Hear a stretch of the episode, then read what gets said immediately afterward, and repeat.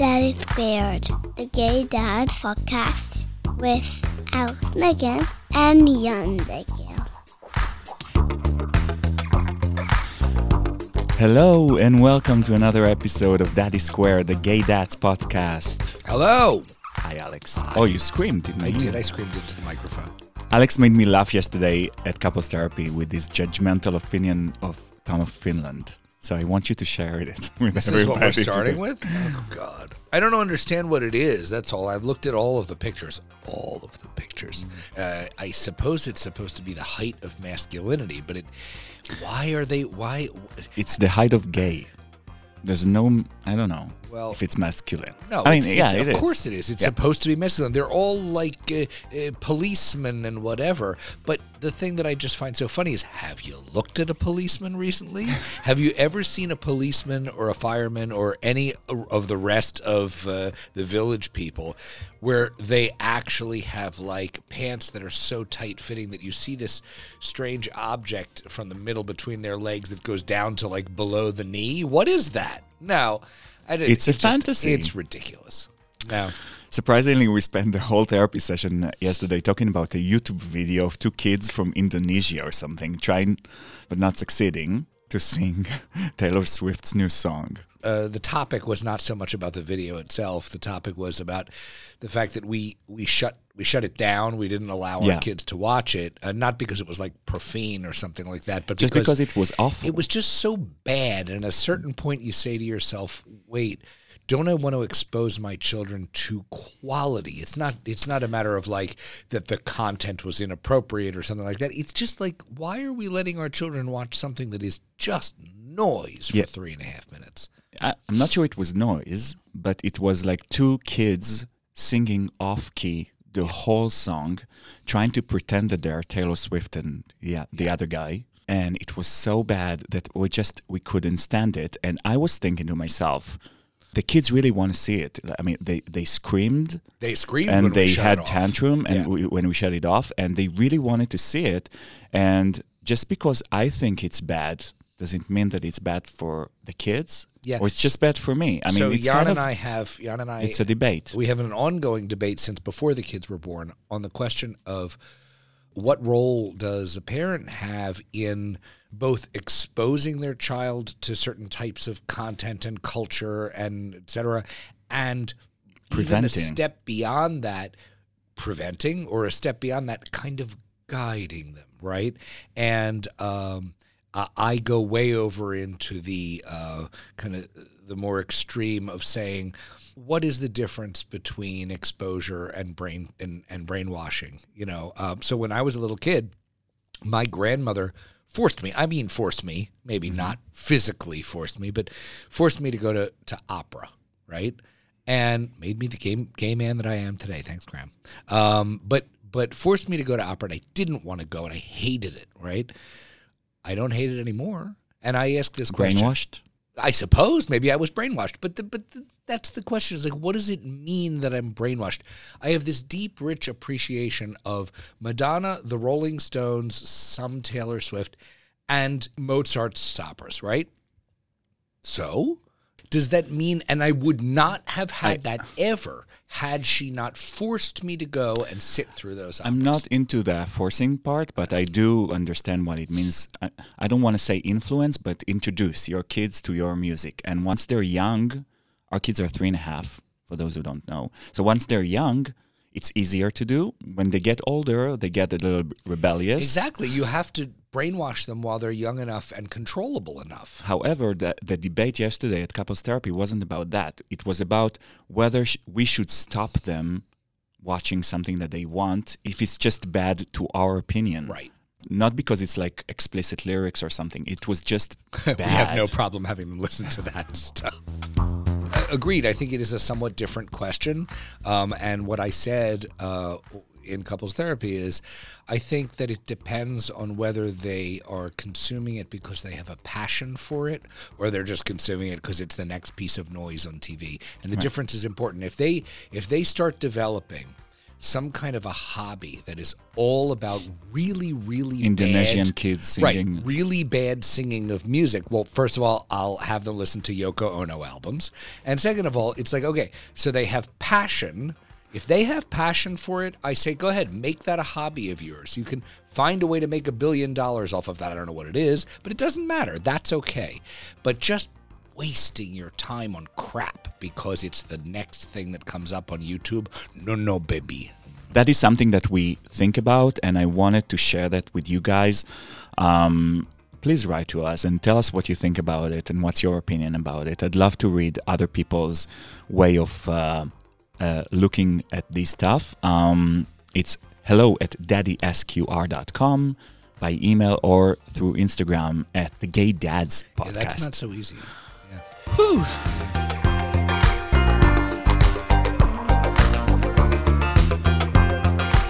and now, these words from our sponsor.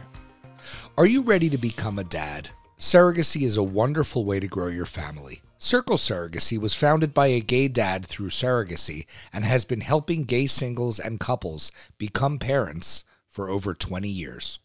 Because surrogacy is an emotional and financial investment, finding the right agency to partner with you and support you on your journey is very important. Circle Surrogacy believes that everyone should have the opportunity to be a parent. Learn more at circlesurrogacy.com. Daddy squared. Today we're talking about traveling with kids. We brought on Instagrammer Devon Gibby from Dad's Not Daddies, which is now Dad and Daddies. Dad and Daddies? Yeah, they wow, broke that'll up. ro- that'll roll off the tongue. They Yeah. broke up, Well, yeah. you know. Um, we recorded the interview before they announced the breakup, so I had to do some editing stuff to take out all that wasn't relevant. Um, but it's still, we, we, uh, Devon travels a lot with the kids, um, and it was really fascinating hearing from him uh, what he had learned from um, from the traveling. Yeah, he. Uh, by the way, he just amazed me because I think I haven't ever met anybody who who sort of has the social networking aspect down as well as he did. Oh my God. Like it's a it's a well-oiled machine. Yeah. And he has a gorgeous hair. Oh yeah, my God, the hair. Yeah, we. Yeah, I guess Can we just post a picture of the hair online? Because yeah, he got he's got the the, hair. Yeah. Um, so Alex and I are basically terrified of traveling with kids. This is the reason why we haven't gone with them anywhere that is not like 30 minutes uh, drive radius of Or sixteen hours. or Israel. And I think the phobia came from the flights to Israel to visit our family. And I think that uh, Devon really gave us some some good ideas. yeah. Let's hear it. Let's hear. it. Devon with the gorgeous hair. Devon of the good hair. Yes, let's go. What what's the Beyonce song? Becky with the good hair, no? I don't know. Yeah. Devon with the good hair. Done. Devon. Devin. Hi, where are the kids? I get that question a lot actually, and they're like, "Where's the kids? Where's the kids?" I'm like, "They don't live with us all the time." All right. Rob and I co-parent with my ex-wife. Ah. Uh, I was married for five years.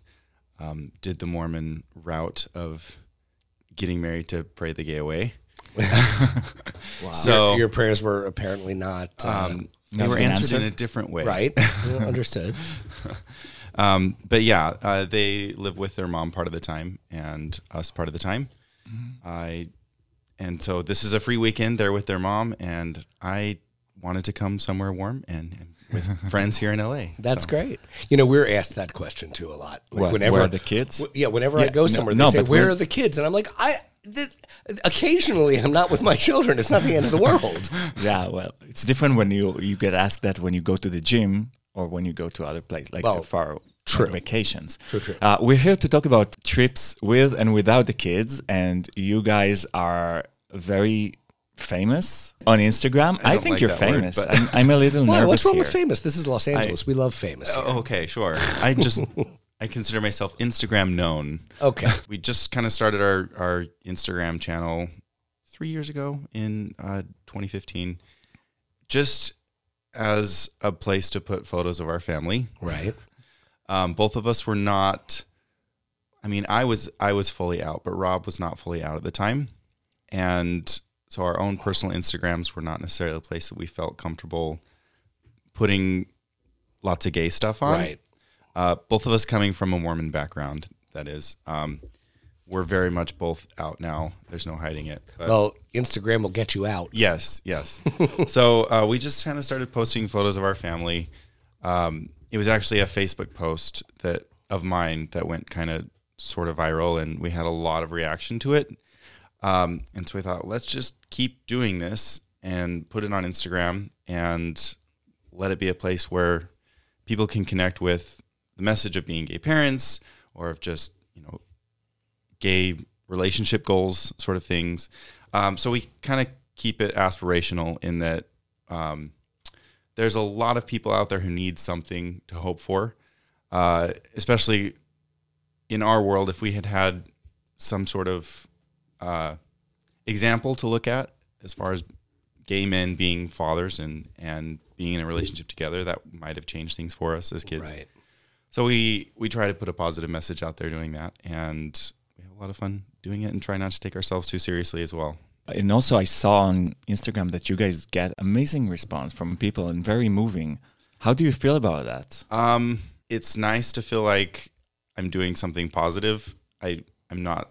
Um, I mean, I try not to to take it all so seriously, but yeah, there we definitely get a lot of messages from people who are so grateful that there's you know two guys in Utah out there putting their lives in in front of us, you know, all for the world. We get messages from from mothers of gay sons who were so worried when their son came out, um, and then seeing other couples just living their lives normally um, gave them a lot to hope for. Um, actually, had this is probably the the most moving uh, response that I've gotten was a message from a young girl in Israel Mm. who um, just felt like she had nothing to hope for. And she started following us and, and a few other Instagrammers. And I mean, I don't know what it's like growing up in Israel, but I can imagine it's it's similar growing up in a conservative place like Utah, where I'm from. And uh, she reached a point where she just she couldn't handle the the societal pressure, and she was afraid of coming out, and she had everything in front of her to end her life. And it was at that moment that she got a notification that we had posted something, and she was thanking us for giving her a reason to keep going. Wow. Um, That's great. so yeah, like we get some really awesome responses, really meaningful, heartfelt responses. It helps me feel like I have a purpose and and drive behind what I'm doing. Um, You know, it's funny. Um, Jan and I have this kind of ongoing. I don't know. I wouldn't call it an argument. We we argue about everything, but in this particular case, I don't know if it's an argument or a different style. But I will say that uh, everywhere I go, I feel as if I have uh, a role. I feel as if um, my gayness, my gay dadness, are things that um, are a responsibility. You know, Yeah. uh, so that when I'm amongst a bunch of straight people, I find a way for them to find out. You know, because and I don't mean because I'm wearing a boa, although you know if it's a Saturday night, you never know. Um, but but really, you know, because I, I find that whether they're straight people or they're potentially gays who are in the closet or something like that, to see that there's a man who is living a life that does not look wacky abnormal uh, is such an amazing message to be able to deliver and it has such an impact. And i think that that sometimes jan feels as if um, i'm being unnecessarily ostentatious you know like why you gotta shove it in their faces like that? And and that's uh, but for me that's the reason why. The reason why is because i want them to recognize somebody who is um, sort of presentable and normal uh, uh, to them, and and and raises some of that hope that you were talking about. it may not be normal, All right, so maybe was- relatable, Yeah, but relatable is better word. Yes. Let's let's go back a little bit to the to your backstory Yeah. because you mentioned that uh, you're Mormon and you were married to a woman before. So just fill us in on the details. fill us in. Um, so growing up in a very Mormon family, I have uh, five siblings. By the way, it's just Mormons make a lot of babies. Yeah, lots of babies. Um, I um, I didn't have any sort of gay role models, any sort of examples in my life that that um, that I feel like I could follow, and so I always knew I wanted to be a dad, and and what you do is you you get married and you have kids and you make babies with with a woman. That's that's the option. Um, and so my mom always taught me if you if you um, don't want to eat ice cream, don't talk about ice cream, and then you won't eat ice cream. And so I didn't talk about being gay because I didn't want to be gay. Mm-hmm. I didn't. Mm-hmm. That was scary. That was that was what those people in West Hollywood did. I, by the way, managed to eat ice cream in silence, but your, your mother is largely right. I guess. So I, I I didn't talk about being gay. I didn't tell anyone until after I was married, and at that point, I could no longer hide it. There was no. I had to finally face that mm. fact. Um, and so it wasn't until I got married that I finally went to my wife and, and told her I, I think I have this problem and it's I, I think I have same sex attraction, which is a term that Mormons use. It's- They don't want to call it gay because that's an identity, but same sex attraction is something you can overcome. You can fix that. Yeah, Yeah. yeah. Um, you can pray that away.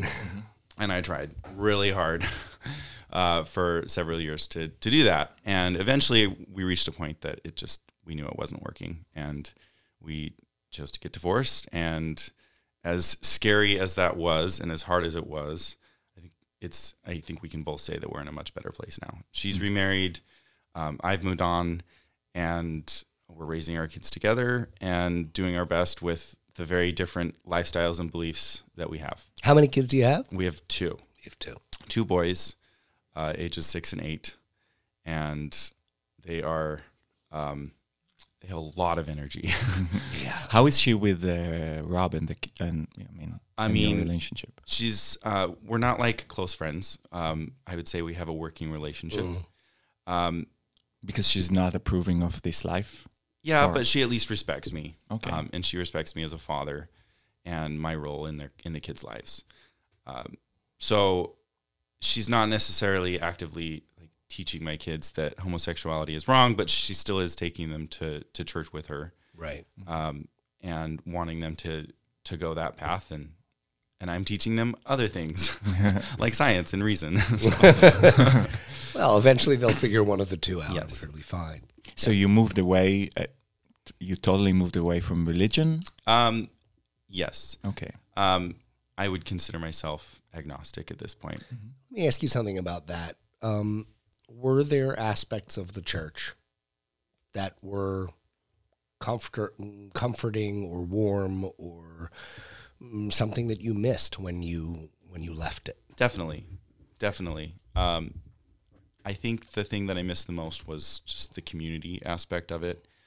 I've I'm thankful though that I have been able to replace that. How? with, um, just by by reaching out and building my own community. I see. um, whether it's a local community of friends or it's an online community that I found through Instagram. Um, that's a big reason why I started that was not only did we want to have a place to put photos of our family, but we wanted to reach out to other gay dads, reach out to other LGBT people, people that we could relate to, people that um, we can feel comfortable like bringing our kids around. And and so thankfully I've got friends in a lot of different cities that know my kids really well. Um, recently, because Rob couldn't go, I, I brought a friend that lives here in West Hollywood with me to Disney World, and he got to play dad for a week. and, And how did that go for him? he loved it. Did he really? He absolutely loved it. I guess and, if it's only a week. and my kids know him well and feel safe around him, and it was great for me because I didn't have to to stress out and be a single parent for a week at Disney World. Yeah. But- Whoa. um, but yeah, I feel like in many ways I've replaced that community aspect that I had with the church. Um, I think Mormonism has a very short history, and it's kind of an in or out sort of thing. Right. It's uh, you're with us or you're against us, and um, it's it's hard to find a place uh, for doubt in the Mormon Church, um, and so that's that's not really a place for me. But I definitely think that there is something to be said for for you know allowing yourself to be religious and, and have those ties still, even if your beliefs don't always line up exactly. Right. Right. So did you travel a lot uh, before you had the kids. So what's what's your relationship with uh, with traveling? Because I, for example, travel only to places where there is a four season hotel. God, what the audience is going to think of you. Well, I I grew up camping a lot. I grew up on a farm in southern Idaho, and so traveling for us was you know either taking a camper or just tents and and finding a place to camp for the night. Um, eh, yeah, your, your face. yeah, this So, uh, something Alex is going to do with you the and kids I by have to talk because I'm going to do it with the kids, but definitely not with my husband. Yeah, please, please go on. yeah, sorry. Please continue. Sorry. Um, so I actually didn't do a lot of traveling until I was uh, 19. Um, I went on my Mormon mission. right. I went to Trinidad and Guyana, Whoa. um, which you don't know what the. Maybe you should. There might be people who don't know Okay. what this is. so outside of a, of a So uh, I don't know if you've ever seen the Book of Mormon musical. Of course. Okay, that's basically it. Like Okay. you get called on a mission, you don't get to choose where, and you get assigned a companion, and you you move to around to a different city every few months, Wow. and you get to know the people and the culture and and the language if if it's a different language. I was lucky that I didn't have to learn a language Right. um, not not talented enough clearly um, but yeah they uh, I, I got sent to trinidad and absolutely loved it fell in love with the people the culture i was there for two years Wow. and um, It's usually about two years. Two Yeah. years. Yeah. yeah Okay. so i was in trinidad for 14 months guyana for 10 and uh, i did not want to come home. My parents uh, at the end of my mission they came to pick me up and and we rented a car and we drove all around the island went on some hikes like went swimming in these freshwater streams and it was it's absolutely gorgeous and we went, camped on the beach because my parents love camp well i love camping my parents probably love it less than i do but um, we camped on the beach and watched sea turtles lay eggs um, it was it was incredible Wow. and so as we're driving the rental car back to the airport, my parents get out, take their bags, and I'm in the car to go return it. And I had like this serious moment where I was like, I, sh- I should just stay. I don't want to go back to Idaho. Why would I go back to Idaho? No sea Uh, turtles. no, no. Um, so I had had quite the dilemma, but eventually, I you know I returned the car and got on the plane with my parents, and and and I haven't been back. I need to go back to Trinidad, um, but I definitely fell in love with traveling then, and and then I went back home and I met a girl and got married very quickly. Um, that's just kind of kind of the Mormon culture a little bit. Right. Um, You I- traveled with her. no, no, Really? Not, not necessarily. I did an internship in Orlando an internship in Seattle during the time we were married, and so we did live in other places uh, for three months at a time. Okay. Um, but we had kids about a year after we were married. Yeah. Um, uh, and once you have kids, it's it's really hard to travel. Well, we certainly do want to talk about that. Yeah. Let's let's talk about that. Yeah. We. So. When, when, when did you start traveling? with yeah. How kids? old were your kids when the first time you traveled with? I mean, the first time we traveled with them, she's originally from Houston. And so we would go to her parents at Christmas time with the kids, and it was a big ordeal. At what age? Uh, I think he was still an infant in arms, so probably like eight or nine months. Um, and and that was that was hard enough. Yeah. I, I I have a, f- a photo um, of me on the plane holding my son. He had finally fallen asleep, and the caption was like, "If you wake him, I will punch you." I had just wrestled with this baby that was grabbing at everything, and I was wearing half of his drink. on Right. me. Yeah. Um, and this is a two-hour flight, right? yeah. Uh, well, no, it's from Salt Lake City to Houston. It's Three? It's it's, it's less than four, but more Oh. than three. Oh, Yeah. really? Okay. All right. Yeah, that's no joke, right? No. Yeah. Um. So, so you that was very early on, and have you done that kind of regularly? Yeah, to- we did that regularly. Um, we split when the youngest was uh, just turning two, but we, we kind of did that just once a year. It wasn't a lot Right. of traveling, or or we, if any traveling that we did was uh, just short little drives in Utah. My parents live in Idaho; it's two hours Got away, so we didn't travel a lot. And Um, since then, though, and with the kids, then, um, we've started traveling a lot. Yeah. Uh, and part of that is that they live with mom part of the time and us part of the time, and so really we have the best of both worlds. right? in that we can travel without them and bop around where. How's Rob with, with uh, traveling, with uh, With camping kids? and stuff like that? Oh, with camping. yeah. Okay, so we don't we don't camp a lot. Okay. Rob's not a camper. Okay. So He's- Rob and you can hang out together At Four and- Seasons. At the Four Seasons, and you and I can go. Ca- I like Yeah. this. It's good. It's worked out. We've worked it out. Uh, you and Rob are avid endorsemen. That's okay. That's right. when you think about traveling, think about going somewhere. How do you construct your decision? In other words, do you decide first, we want to go somewhere with the kids, or we want to go somewhere alone, and then decide where you're going to go? Or is it the other way around? You decide on some place you really feel like you need to go, and then you determine whether or not it's a kid thing. a lot of it is pretty impulsive. We're um, travel is kind of a way that we express our impulses. In that, like, I booked this flight just two weeks ago. Um, I was like, I don't want to be in Salt Lake in the cold this weekend. I'm going to come here. Right. Um, with the kids, it, it takes a lot more planning. Um, if we find a good deal on a flight, we we follow a few Instagram accounts that that track flights from Salt Lake City, and if we find a suddenly a great deal that we can't turn down, we'll we'll do it. Um, for example, six months ago, we were on our way to the airport to take our kids to New Orleans um, as part of a, a tourism promotion for the city of New Orleans. We get to do a lot of travel because of our Instagram account, wow. um, in which tourism boards will will bring us in and and just kind of let us pick whatever activities we want to do uh, based off of our own interests. But That was a dog. I just killed the dog. Sorry. Please continue. um, so yeah, we'll we'll get to pick activities within the city that that pertain to our own interests and, and our kids' interests. But uh, yeah, it's it's something that we feel really fortunate to be able to do. Right. Is promote different tourism in different cities. What are they trying to? Um, what are they trying to get out of you?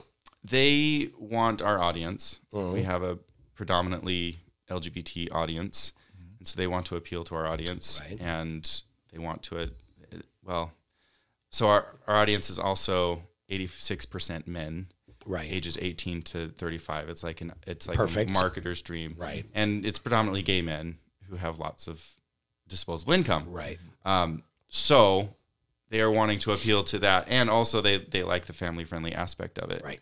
Um, so when you can be family friendly and LGBT friendly, it's Yeah. it's a great combination. Although you you dramatically deduct from the disposable income when the gay men are parents, yes, but still, yes. um, okay, got it. So so um, how old are your kids now? They are six and eight. So they're six and eight. So they're old enough to have opinions about where they're going, right? Yes. So you tell them we're going to Orlando, and they say yay because that's pretty much a slam dunk, right? But they ever tell you no, we don't want to go there. no, they they love traveling at this point. Um, and I usually don't tell them where we're going until like a day or two before. All right, okay. Uh, just so that their opinions don't have as Do much. you tell them that you're going somewhere, but you don't tell Yeah. them where? I say we're gonna go a on a good trip, idea. Wow, um, and you'll find out the day before. And that's cool. That's a great idea. and I usually Yeah. you know try and find a way to to surprise them. right. um, like with Orlando, I had actually been there the week before doing some other Instagram stuff, and I I got them just like some treats and and like a snow globe from Disney World. Gave it to them, and they were so excited. Right.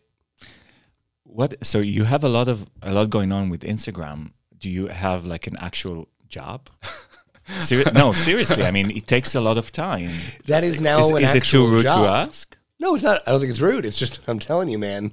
Oh, I know. You know. But uh, Um, so actually, very recently, it has become more of my full time job. Wow. Um, my background is in landscape design. Uh, I don't do a lot of that anymore. I don't. I like to be able to to choose my clients rather than having to depend on it and, Right. and make it my thing. But uh, I also do uh, marketing and um, just content creation for an interior design commercial furniture company in Salt Lake City. So that's kind of like it. It was for the past year my my full time job, um, and Instagram was my side job. And now recently I've swapped the two. What part do the kids play in that Um, story? so I, because their mom is also in the picture, I've got to involve her. So as soon as I, I let's say you know a city comes to me and says, we want you to to come and, and promote our city. First, I've got to make sure that their mom is comfortable with it Right. before I even say yes to anything. Okay. Um, and for the most part, she is supportive of them traveling. She wants them to have uh, these experiences, and she wants them to to learn from them. And you know, it there's a lot of educational aspect to travel for Right. kids. Sure.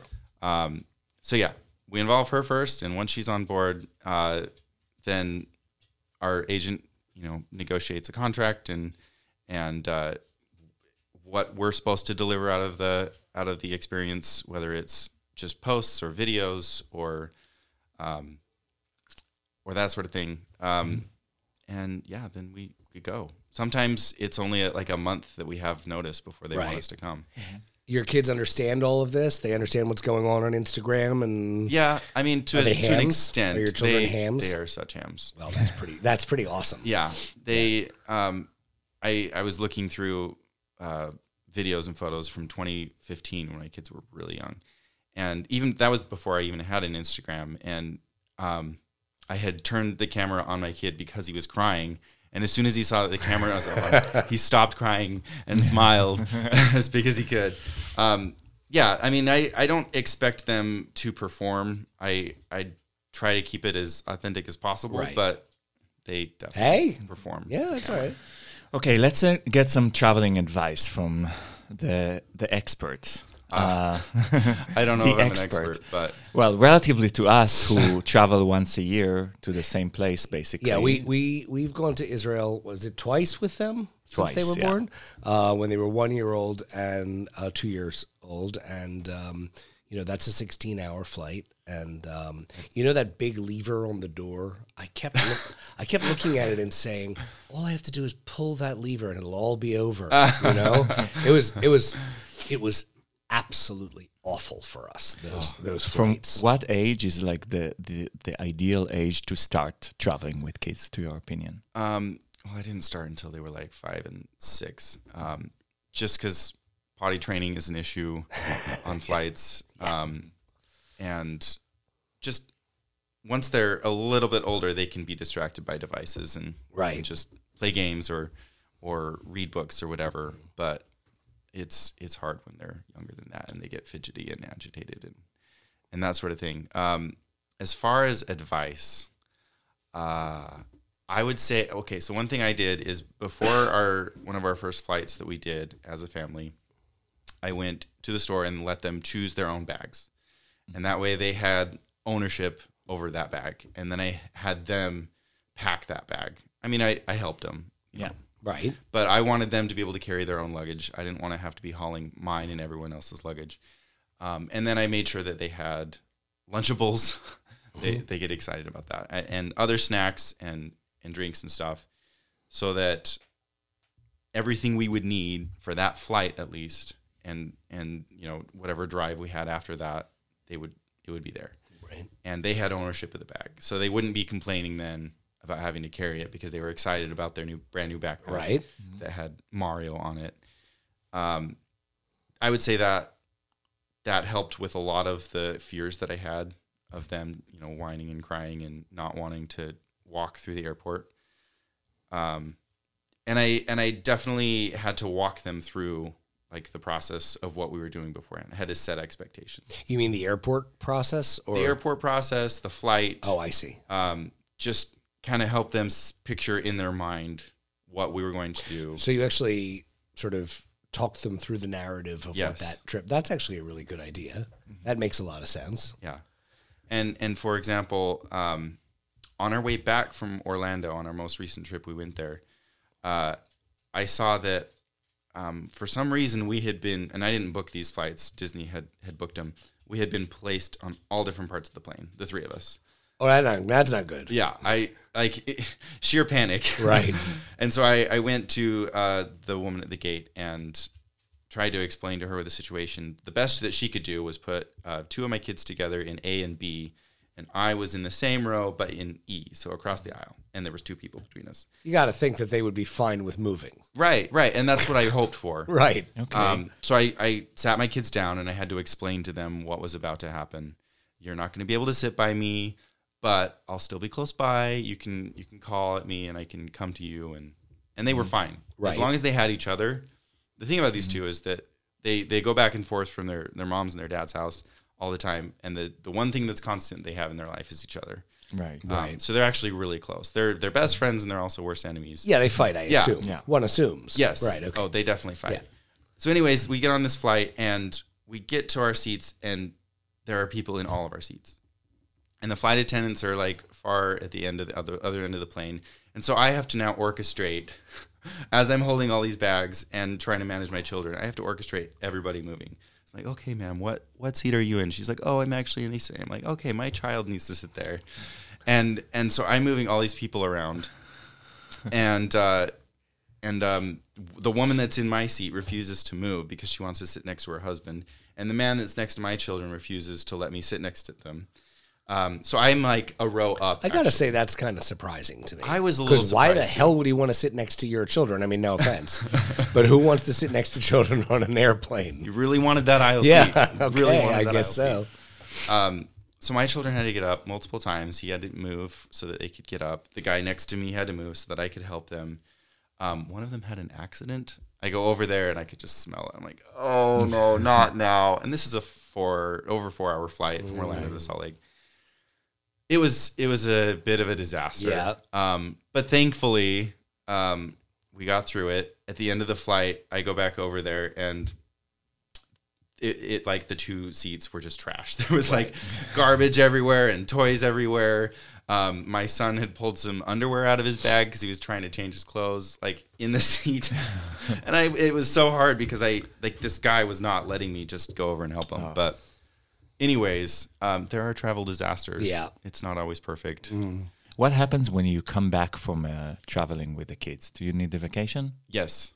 So what what what happened? Do you send them? I mean, what- they, what- they eventually go back to their mom's house. Um, and what do you do? and I either stay home and have a vacation by myself, or um, like this most recent time after Orlando, I went to a friend's in St. George, and he lives. Um, he just lives in a very remote spot of southern Utah, It's surrounded by all these red rock cliffs, and I just went hiking and. It was it was that quiet and peaceful, and there was no one around and no one pulling at me. let's put jet lag aside, although that's an aspect too. Um, you know, their routine has been completely upended for a few days or a week or however long you guys are gone. What do you do when you get back? What can you do when you get back to kind of ease them back into their Um, I mean, routine? I haven't done 16 hour flights to Israel with my kids. And so Don't do that. jet lag hasn't been a big issue for us. And the most we usually travel with them is is like four to five days. Right. Um, so they're kind of used to at this point, like whirlwind weekends of going places. And then they're able to, once they're back at mom's house, uh, kind of get back in their routine. And and that's kind of the big difference is they don't travel a lot with their mom. Uh, and so things there are pretty much the same. So when they're in that space with her, I feel like for the most part they're able to get into a routine. They're they're really um, quite resilient and flexible kids, just based off of the nature of their life, Yeah. going back and forth from. Yeah, that's dads. awesome. So how frequently do you do that when you go with them? I probably Per travel year. with them every two to three months, going somewhere. Um, if it's if it's uh, whether it's like a short flight or What's the just furthest flight you had? With? uh, Orlando. oh, okay. Right. Uh, I haven't, like I said, I haven't been to Israel. Yeah. haven't taken them to Europe. That's a big step. Mm-hmm. It's, uh, brave of you guys to to do. Well, we didn't have a choice. Yeah, I we want to be honest family. with you. Like, it wasn't bravery. We're terrified of our parents, and they'll kill us if we don't uh, bring the kids over. So when you travel alone, you and Rob, do you choose the destination by the gayness? Do you want to? Usually, Yeah? yeah. I mean, not always, Okay. but oftentimes it's just where can we find a, a cheap flight to. Okay. Um, but yeah, we we tend to go to places that are a little more gay than Utah. Um, living in Utah, we we love it. It's a beautiful state. Um, we do have a strong LGBT community there. We actually have a gay mayor, which surprises people. Oh, right. That's right. I heard Um, about this. Yeah, yeah. Yeah. We it's a it's a blue dot in a sea of red, you could say. Um, but we do like to go where there is a little more LGBT nightlife. so where do you go? we come to West Hollywood. Um, that was a, one of our first um, Instagram promotions that we ever did involving travel was here to West Hollywood.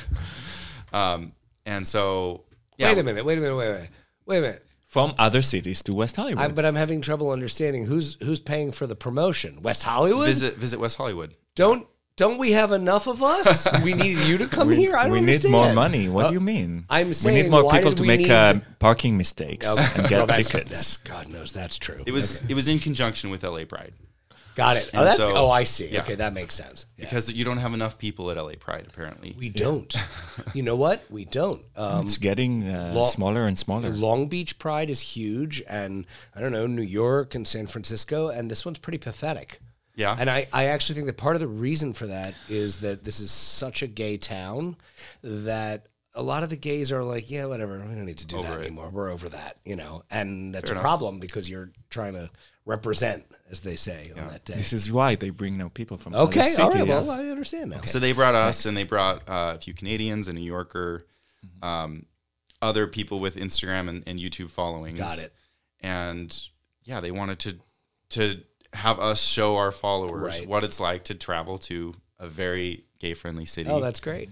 and uh, yeah, we we bopped around to all these different restaurants on on Sunset and Santa Was it just you, or did you bring the kids? No, no, No, just them. We're us. talking about Okay. just just us. Got it. Uh, we have done like an LGBT uh, pride focused travel with the kids to Charlotte, North Carolina. North Carolina's got a bit of an LGBT problem um, right. Well, with with some of the the legislation. that certainly the ba- their bathrooms have a problem. Yes. um, but the tourism board uh, wants people to know that it is a very accepting city, and and it, I definitely found it to be so. Right. Um, and so that's why we did that. Um, but yeah, traveling with Rob and I, we tend to go where there's LGBT nightlife, whether it's um, Hell's Kitchen in New York, Right. or Boys Town in Chicago, or Do you are you like a, a party kind people? What kind of uh, um, n- night night people? I would say, uh, having grown up Mormon and never drinking until I was 26, the pendulum swings. um, and so, yeah, when we're with our kids, I don't drink ever. But when I'm when I'm not with them, I yeah go out and have fun and and party I'm, a little bit. I'm but- impressed that you you know stay up past 9 p.m. because we when Yeah, we're we on our own without the kids that's like an opportunity to fall asleep but all right whatever I mean, that happens too. Yeah. I'm not always partying, Right.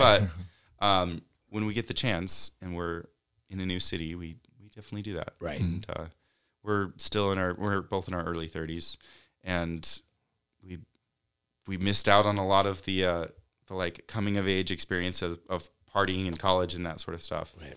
And to, and yeah, I didn't drink until I was 26, so I have a lot of catching up to do. But very good I'll get you I have a flask in the okay. other room.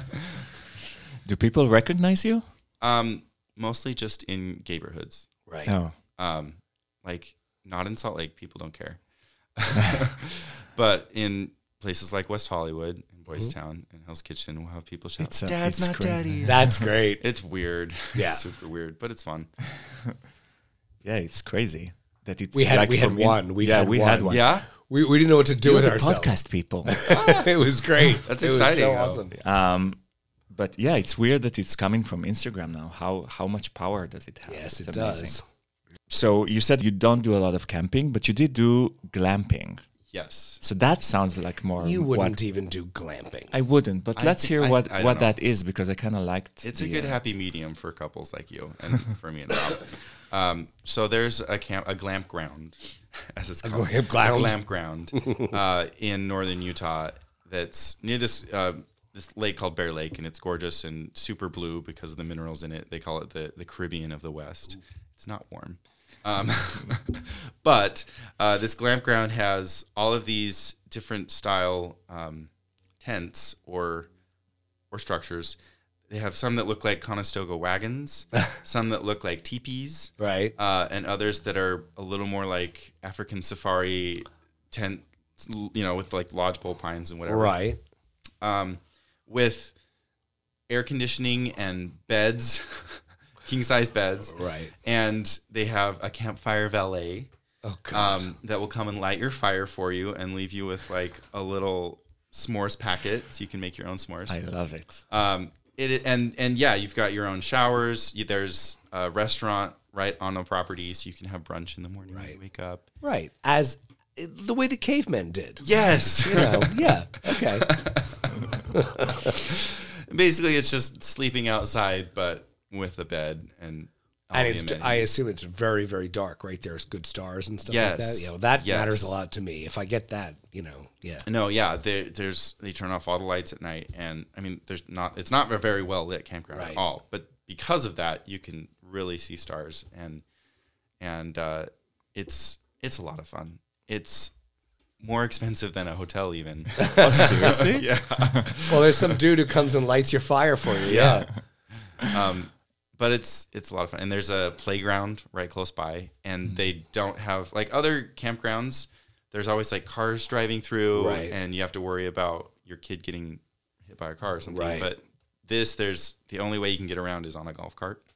Right. Um, and so my kids could run around everywhere. That's great. Um, and they have like hay bales with little like cow heads that you can like rope them. Um, so my kids were practicing their roping. Excellent. Yes, all children should learn how to rope. Because it'll come in Woman. handy. Yeah, like Wonder Woman. Uh, is there a destination you want to go but you haven't yet? Uh, I've actually never been to Europe. I know, um, but I'm going in three weeks. Where you oh, going? where? Croatia, um, and we f- we actually it was because of Instagram. Oh, I was actually telling you this, and I got distracted by telling you about New Orleans. Um, so we were on our way to the New Orleans airport. Airport. We're, we're on our way to the airport to fly to New Orleans with the kids when we got a notification on Instagram that there was an error sale to Croatia. Rob, having lived in Croatia, um, you know, we immediately looked at it and, and found that it was only three hundred and fifty dollars to go from Salt Lake City to Croatia round Wow. trip. I mean, it's like four connecting That's- flights to get there. Crazy cheap, though. Yeah, Yeah. yeah, So I'm like, I don't care, like what we have to, you know, push aside during that month to go. We- We're going to do this. So only the two of you. Yeah, yeah. Okay. Just the two of us. Um, I can't take my kids out of school for ten days to go to Croatia. right.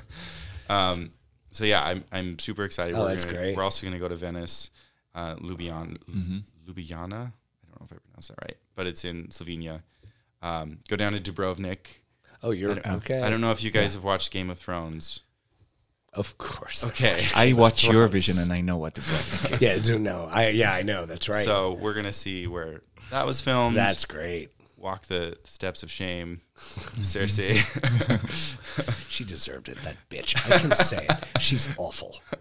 we'll see the church where she burned down. It. it I'm excited. That's great. Yeah, that's pretty cool. Never been. One thing that you shouldn't go without when you travel with the kids. That's a good question. Um, comfortable shoes. Um, my kids are so particular about shoes. Oh, you mean for them? For them, I suddenly had this image of you in stilettos. So, oh, I. so okay. I mean, right? No, not don't that. don't put that past No, me, no, but, no, no. um, but for them, because I I like to buy fashionable looking shoes. Um, you know, we take a lot of pictures. I want them to look nice. Right.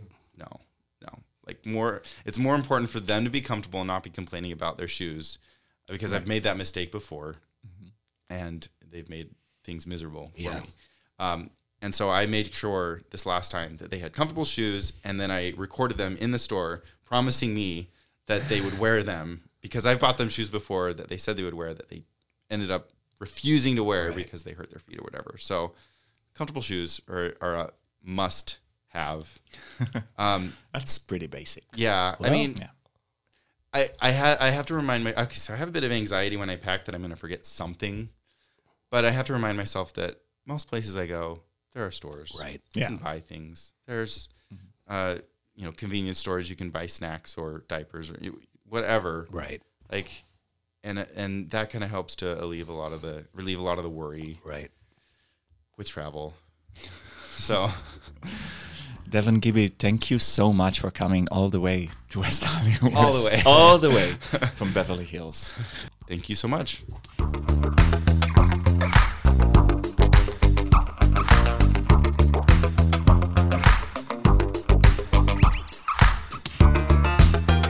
We got a little sidetracked right there by Mormonism. Yeah, but can, how can you resist Mormonism? Yeah. Mormonism is just so. Fascinating. We should do a whole episode about ge- being gay dad and Mormon. Yeah. Although I think it, it's safe to say that all of the world's religions offer uh, the di- the the deeper you dig, the wackier they get. So you know, it's not like Judaism is uh, doesn't have some really interesting little quirks in it. Since it's relatively a new Yeah. religion, so it's kind of interesting to see Yeah. How they they do it. And I think that's the. Do you think that's the reason of the gorgeous hair? What that Mormons The all Mormon have good thing? gen- I will point out that Mitt Romney, um, who ran for president, uh, has qu- really quite good hair. Bad ideas generally would have been a bad president, not as bad as the one that we have now, uh, but uh, but had very good hair. And there maybe the religion, I don't know, causes better follicles. Here are uh, three tips that I learned from him from this interview. Number one, let the kids pack up themselves. It reminded me that uh, sometimes I go with the kids to Whole Foods to pick up what they're going to eat, and then they eat better. Yeah. Right, because they So- own they own the experience. They feel more in control of the experience Right. and invested. Yeah, it makes sense. So the fact that he goes with them, uh, you know, buy a suitcase that they like, everything like involving them in the whole process, that's good.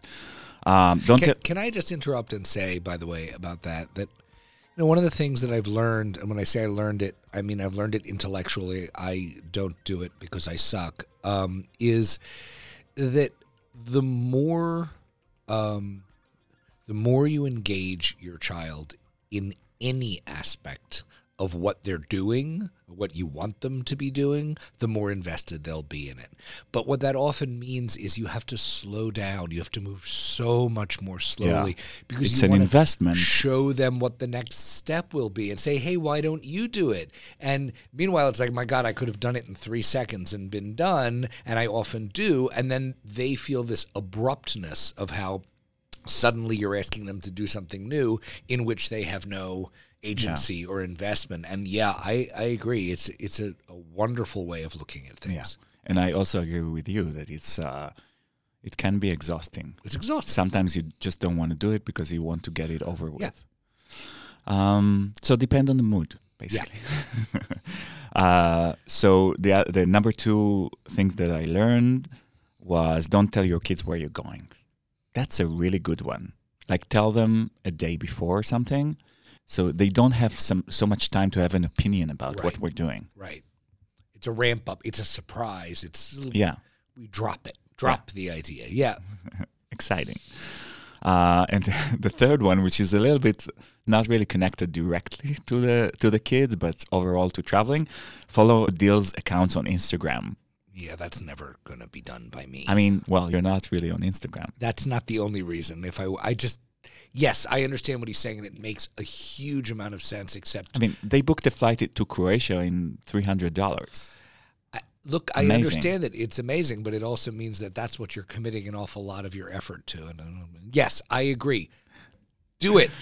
Just don't make me do it. If you guys have any traveling tips, please send them to us at hello at daddysquared.com or on Instagram at the Gay Dads Podcast. We received one uh, advice from uh, a person who has twins. He actually didn't know that we're having the upcoming episode is about traveling with kids. It just randomly wrote to us and, and said that their vacation when they go and they leave one of them with the grandparents. So the one kids get to have like his own vacation with the grandparents and and have fun with them and they have easier time with the Right. other one. I mean, I don't to see me us being able yeah. to do that. No, To- certainly to, not. us it's going to be difficult. yeah. Yeah. These are a few of my favorite things. Alex, you're not going to like this week's um, favorite things because Okay. it's not your favorite thing. Okay. It's uh, Brene Brown's audiobook, Okay. Which one? uh, The Gift of Imperfect Parenting. It's never came out on a, as far as I know, on a hardcover, like a, an actual book. It's a, it's just a session of her talking about being a parent and um, some of her experience with her kids. It's uh, something like two and a half hours. Uh, it's available on Audible. It's called The Gifts of Imperfect Parenting, as I said. Um, and she puts parenting in perspective to me. Her whole idea is basically to work on yourself in order to demonstrate to the kid how to work on yourself and expose your vulnerabilities, like um, the fact that you're not always succeed in everything, the fact that you are not always happy, stuff like that that I found really valuable and um, it's really inspiring. And every time I listen to it, I've listened to it a couple of times, uh, especially when I feel bad about my parenting. And every time I pick up like something new that I try with my kids, and, and it's really it makes you feel good. So it's a, like a feel good book or an audio piece, whatever you want to call it. Uh, Look, um, I have one concern more than any else about Brene Brown, and that's I don't believe in her name. I don't believe in her name. I think that She's not brown. no, she's not Brene because nobody is Brene. First of all, it sounds like a blowtorched dessert. It's like creme brulee. That's number one. It's just the kind of thing that somebody made up because you know they were told if you want to make it big, you're changing your name to Brene. I challenge you, It's Brene. Brene, damn it. Yeah, I challenge you, Brene, to send me your birth certificate. It's Brene, bitch. Okay, Alex's uh, worst things. New segment on our show because I do the favorites and So he why does do the I have to be the guy with the downer thing? Can we switch occasionally? Um, well, we can, but Yes. I'm You know- actually the optimist. so here you know the two of that's therapeutic in a sense What to our is? couples therapy. them. yeah. What? You are the optimistic and I'm not. So you get to be not optimistic. Oh, that's fine. And I get to be an optimistic and see how it works. Well, so one of my least favorite things is as you are potty training your children and you have twins and one of your children is uh, sitting on the toilet and the other one doesn't can't wait and the other one you know makes a poop in his pants and you are um, wiping the butt of the first kid while you're pulling the pants down of the second kid and poop is coming out of the pants and you are trying to kind of keep it from rolling onto the floor and it's dim and dark because it's nighttime and then you sit him you try to move him and you sit him and you realize that there's now poop on your shorts that you're wearing and there's poop everywhere poop poop poop and then okay then you pick it up you pick up all the clothes after you clean it up and you put them in the washing machine and then without knowing the rest of the laundry goes in the washing machine is run and now poop is liberally distributed It's around. It's a true story, Yeah, by the way. libu- li- liberally. Yeah, I'm not just making this up. It is liberally distributed around all of your clothing smoothly and evenly, so that there's a thin patina of poop on everything and on the inside of the washing machine, And the dryer. and then the dryer, which kind of bakes it in, so that you're sure that the poop is forever. And these are, you know, my experiences. Yeah, so we had that this week, and um, and I think uh, we'll we'll just end with that. There's nothing to say after this, Thank you guys so much for guys. listening.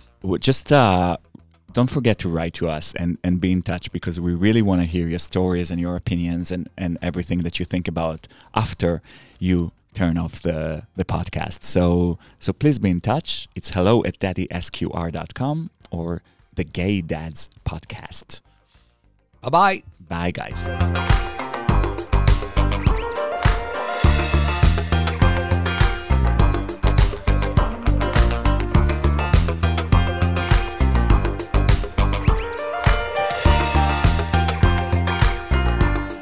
If you're thinking about becoming a dad, surrogacy is an amazing way to grow your family.